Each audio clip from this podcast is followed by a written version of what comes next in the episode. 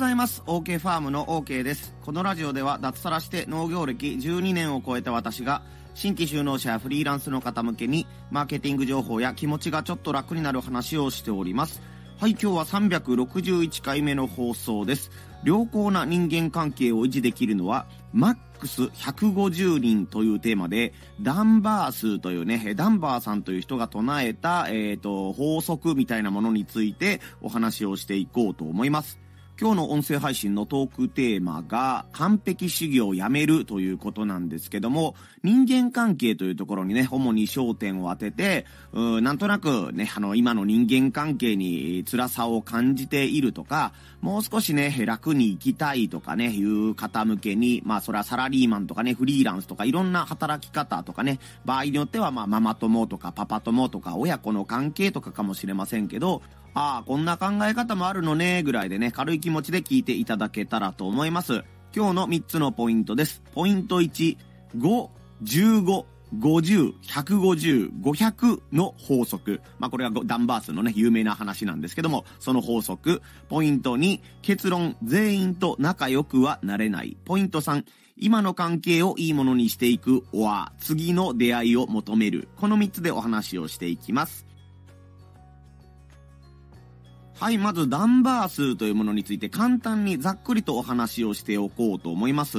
イギリスのロビン・ダンバーさんっていうね、えっ、ー、と、人類学者さんがいまして、その方が1990年代に提唱した説ということです。で、そのダンバーさんの名前を取って、ダンバー数という言葉が人間関係とかのね、人数の限界みたいなものでよく表現されるそうです。まあ30年前の説なので、ね、最近は、いや、あのダンバー数ちょっと違うんじゃないかとかいうね、感じの意見を唱える方もいるそうなんですけども、未だにやっぱりこうコミュニケーションとか会社の組織づくりというところで、このダンバー数というものが使われているそうです。で、そのダンバーさんが唱えた説というのが、まあ一言で簡単に言うと、人間が円滑に安定して維持できる人間関係というのは150人程度であるということをね、おっしゃっているそうです。まあ、個人差があって、まあ、100人ぐらい、少ない人もいるし、マックスでも230人ぐらい。で、平均すると、ま、150人ぐらいが人間関係を維持していくね、数の限界じゃないのかというふうにね、え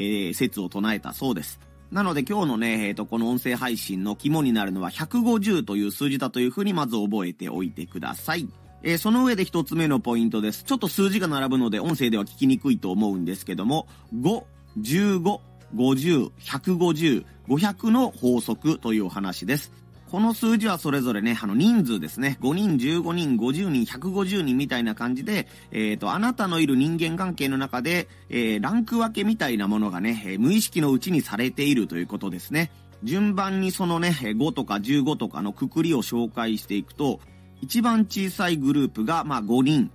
最も親密な友人関係を築ける人数。これを専門用語でクリークというそうです。クリークが5人のグループ。めっちゃ仲いいグループですね。で、次が15人グループ。それがシンパシーグループというふうに言われているそうです。誰かが死んだ時に深く嘆き悲しむ友人や家族の人数。これが15人。15人シンパシーグループです。3つ目がちょっと日本人には分かりにくい表現かもしれないんですけども、50人目安がバンド、ね、一段となって移動するのの一段と書いてバンドというようなね、え言葉があるそうで、危険な国を安全に往来できる小さな団体ということですね。まあなんか危険な国をね、横断する機会がなかなかないのでイメージしづらいかもしれないんですけども、何かね、共通の困難なものとか、目的に対してみんなで協力して頑張るぞ、みたいな、えっ、ー、と、力が発揮できるというかね、意思疎通ができる人数の限界が、まあこの50人のバンドということになるんじゃないかなと思います。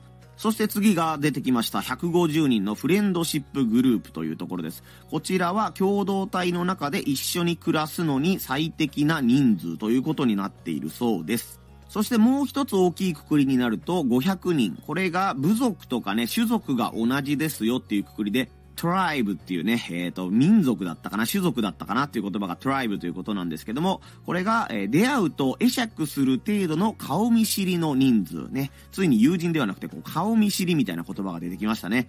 おまけになるんですけども、この上のね、さらに大きなくくりが1500人ということで、1500人は共同体、コミュニティという言葉になってまして、人間の長期記憶の情報数の限界、頭の中で名前と顔が一致する人数ということでね、えー、頭の中で顔と名前が一致する人数1500人が限界みたいなことらしいです。まあ専門用語とかもいろいろ出てきたんですけども、まあ5人グループ、自分にとって一番身近なね、えー、何でも話し合えるぐらいの親友みたいな言葉が使われたりすることもありますけど、それが5人グループ。で、15人ぐらいになると、まあね、えー、自分のこと結構知ってくれてるよねとかね、気兼ねなく話せるよねっていうグループになり、50人になるとね、共通の目的みたいなものとかを持って一緒に行動はできるけど、まあ、そこまで親しくないというものになり、150人というのが共同体の中で、まあ、村とか町とかの中で一緒に暮らすのに最適な人数、それが150人ということになっているそうです。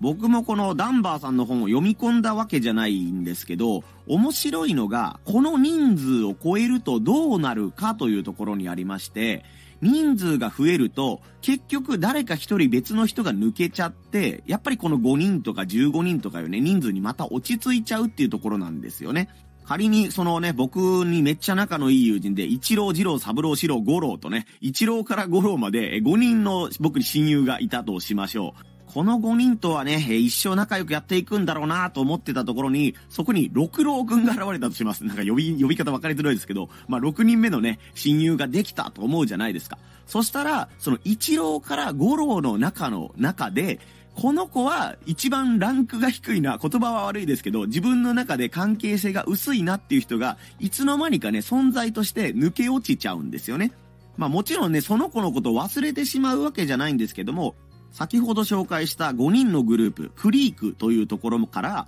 えー、15人グループのところのシンパシーグループというね、親友ほどではないんだけども、自分のことをよく知ってくれているよぐらいのね、グループに、その一郎くんが格下げみたいなことになっちゃうわけですね。で、どこかのタイミングで、ああ、やっぱり一郎いいやつだなということで、ね、一郎が自分の中でクリークというね、一番コアなメンバーに入ってきたとすると、二郎、三郎、四郎、五郎、六郎の誰かが知らないうちにシンパシーグループに格下げになっている、みたいなイメージです。まあちょっと言葉は汚いんですけども、私たちは無意識のうちに人間関係のね、え格上げ、格下げをしているという感じですね。中学校時代にね、このメンバーでずっとね、大人になるまでね、死ぬまで一緒に仲良くしようねって言ってたグループが、高校時代になってね、えー、なぜか全然疎遠になってしまったとかね、そういう時は高校というね、えステージが変わることによって、クリークだった友達が、いつの間にかシンパシーグループというところに格下げになっていた。でも成人式でその時のね、友人に再会することによって、ああ、やっぱりこの子と仲良くしたいなと思うと、その子がクリークにね、また中学校時代の友人が、えー、仲のいい5人のクリークに格上げになると。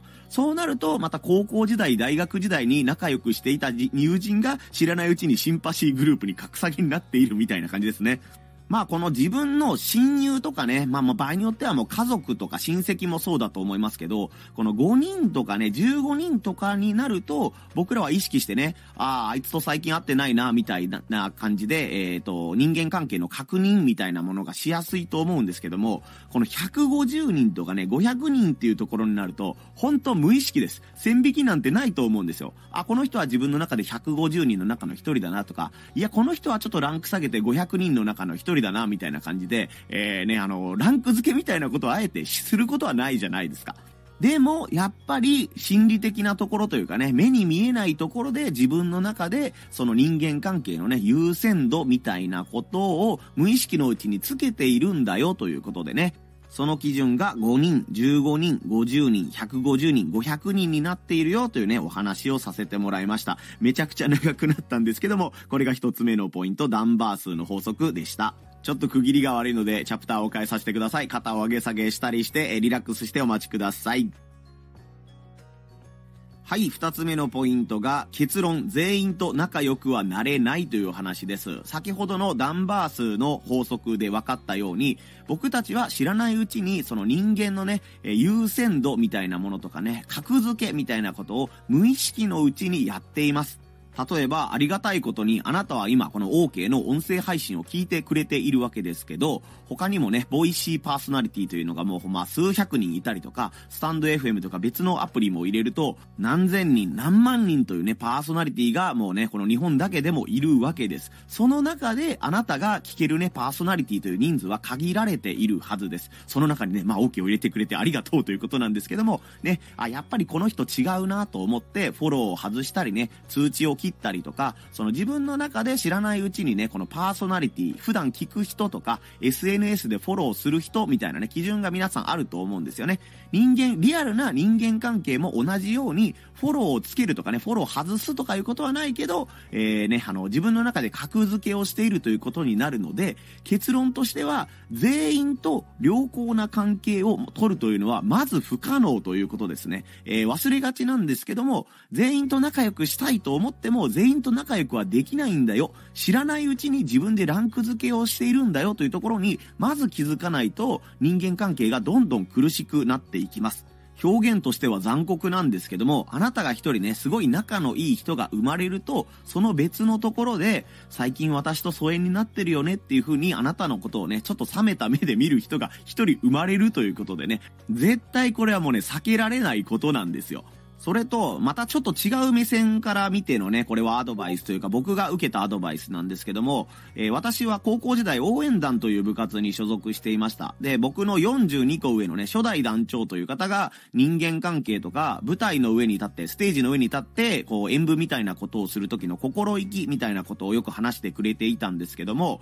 全員に好かれようとすると全員に好かれないと。で、全員に嫌われてもいいと思うと、そのうちの何割かはあなたのことを好きになってくれるということをね、よく言われていました。そもそも全員に好かれるのは無理なんだと。少しでも自分のファンを増やしたいとかね、自分についてきてくれる人を増やしたいのならば、全員に嫌われる覚悟をしろと。嫌われてもいいからこのステージを盛り上げたいとかね、えー、応援したいみたいな気持ちがあるから誰かがついてきてくれるんだぞと。まあ、迎合するなとかね、いろんな言葉で言われましたけども、この全員に好かれようと思っても無理なんだというかね、全員に好かれようと思ってたらしんどくなるだけだぞというところはね、本当今、あの、僕のね、人間関係にもこの初代団長の言葉というのはね、生きているなというふうに感じています。なので、えー、あなたのね、職場とかね、仕事関係の仲間とかね、取引先とか、まあ場合によってはパパ友、ママ友とかね、子供の子供会とか、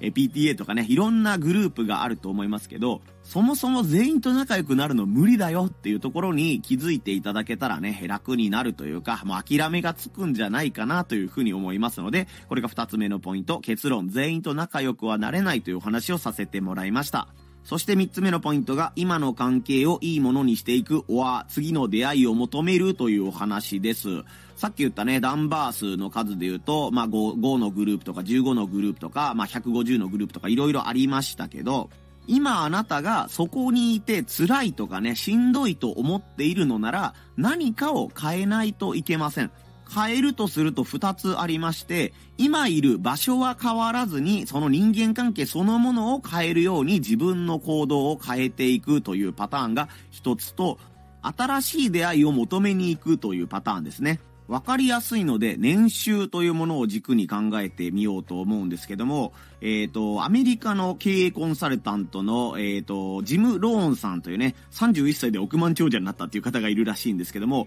この人が言っていた言葉として、あなたは最も一緒に過ごす時間の長い5人の友達の平均になるというね、言葉があるそうです。年収をこれに当てはめて考えると、あなたとね、関わりの多い5人の平均のした年収があなたの大体の年収になってるんだよっていうことですね。これは本当に僕はその100%とは言いませんけど、当てはまる率が高いと思います。普段ね、接する人がずっと上司の悪口を言っているとか、取引先のね、悪口を言っているっていう人とずっと一緒にいたら、あなたは多分その人と一緒になって、その悪口をね、ずっと言ってるような人間になると思いますし、時間があったらとにかくすぐ飲みに行こうね、街で騒ごうとかね、お金を使おうっていう人と一緒にいたら、お金はなかなか貯まりません。逆にね、自分がやっている事業とかね、ビジネスを大きくするために日頃から本を読んでいるとか、空き時間があったらもう音声配信で音声を聞いて情報を入手している。そう、あなた、あなた、あなたのことです。昨日よりも頑張ろうとかね、え、こういう未来に向かって頑張ろうっていう人が自分のその身近な5人の中にいると、あなたもね、ああ、あいつが頑張ってるんだから俺も頑張ってみようかっていう感じでね、お金も時間も無駄遣いしちゃダメだなとかね。いや、こういう時はお金がかかるけど、ちゃんと自己投資としてね、高い買い物だけど自分もちゃんと必要なものは買わないと、みたいな感じで、えっ、ー、とね、いい方向にいい方向に引っ張られていく。まあ、引いては年収が上がっていくみたいなね、ことがあると思います。問題は、そのあなたがいる場所が自分にとって居心地が良くない場合ですよね。まあやっぱり分かりやすいのでね、仕事とお金という話をベースに行くんですけど、えっ、ー、と、自分はもっとお金を稼ぎたいね、遊ぶよりも仕事をしたり勉強する時間を取りたいと思っているのに、自分の周りが、えー、ね、とにかく遊ぼうぜとか、勉強なんかどうでもいいぜとかね、えー、だらだらやってて定年まで過ごせばいいぜっていうふうに思っている人が多い場合、どうすればいいのかというと、その周りを変えていく、ね、あなたがリードをとって、いや、今ちょっと俺ら頑張ってみようぜっていう声かけをするのか、もうそのメンバーとは離れて、別のね、頑張っている人のところに向かって、えっ、ー、とね、自分と価値観の合う人のところで頑張るかというね、この二つの選択肢があると思います。僕のおすすめはもう付き合う人間を変えるというところですね。あなたが、そうは言ってもこいつらと一緒にいたいと思うのであれば、多少もやもやをしながらね、えー、ずっとお世話になった仲だしとかね、こういうご縁があるからといって大事にその人たちとの時間を育めばいいと思うんですけど、やっぱりもっとお金が稼ぎたいとかね、スキルアップしたいというふうに思っているのなら、やっぱりそのね、その人たちと一緒にいては、結局は自分の時間が無駄に使われてしまうとか、思考がね、考え方がそっちに引っ張られちゃって、なかなかうまくいかないと思います。ああ、なんで俺こんな勉強してるんだろう、バカらしいな、あいつらと一緒に飲みに行った方がいいな、みたいな感じでね、考えがすぐ流れちゃうんですよね。周りの友人を変えるということも無理ではないんですけども、やっぱり相手がどれぐらい変わってくれるかというのは未知数です。それに対してあなたが行動を変えるというのはね、え今日から自分が思い立って本気になればできることなので、これを自分は頑張りたいんだ。でも周りの奴がそれを邪魔してくるんだ。みたいな状況があるのなら、もう自分からね、その居場所を変えるとかね、えー、体の方向をガラッと逆に向けて、その人たちが見えない方向を向きながらね、えー、自分のやりたいことをやっていく方がストレスがね、少ないんじゃないかなと思います。もちろんその人たちから離れていくことによって、えー、最初ね、ああいつらと疎遠になってしまったみたいな、え疎外感、疎外感じゃないですね、寂しさみたいなものがあるかもしれませんけど、そこでさっきのダンバー数ですよ。ね、あなたが大事な友人を4人5人失って違う方向を向いたのなら、その友人とは違うね、え密な相手というのがあなたの身近に必ず現れます。自分はこれを頑張りたいんだ、みたいなものがね、あるのなら、それにね、同調してくれて、わかる、俺もそこを断ち切ってこっちに来たんだよ、君に出会えてよかったんだよっていう人がね、必ず見つかると思いますので、えー、一時ね、寂しいことはあるとも思うんですけども、違う方向を向いて歩き出したらね、同じ方向を向いている仲間がまた見つかりますと思います、見つかると思いますので、勇気を振り絞ってね、自分のやりたい方向に向かって人間関係をね、えー、変えていくということにもチャレンジしてみてください。はい、ということで今日は人間関係とね、ダンバー数というダンバーさんのね、法則というものをいろいろと説明してみました。ダンバース音声だけで説明するの結構難しかったですね。えー、ちょっと長めになっちゃったんですけども、お許しくださいませ。こんな感じで農家の方やフリーランスの方向けに、マーケティング情報や気持ちがちょっと楽になる話というテーマで、1日1つお話をしています。私、OK のフォローがまだの方は、ぜひフォローで応援をよろしくお願いいたします。えーと、以下雑談になるんですけども、OK ファームがね、新発売しようとしているね、ごぼうと玉ねぎスープなんですけども、えー、テスト販売にご協力してくださった皆様ありがとうございました。SNS でね、美味しかったよとか、こういうレシピに使ってみたよ、みたいなね、えご意見めちゃくちゃ励みになっております。3月の本商品発売までね、えーと、ラストスパート頑張っていこうと思いますので、ぜひ応援引き続きよろしくお願いいたします。はい、それでは皆様最後に肩を上げ下げしたり腰を回したりしながら、えー、体をリラックスさせてあげつつ、今日やるべきことに向かって頑張っていってみてください。ここまでのお相手は OK ファームの OK でした。また遊びに来んさい。ほいじゃまたの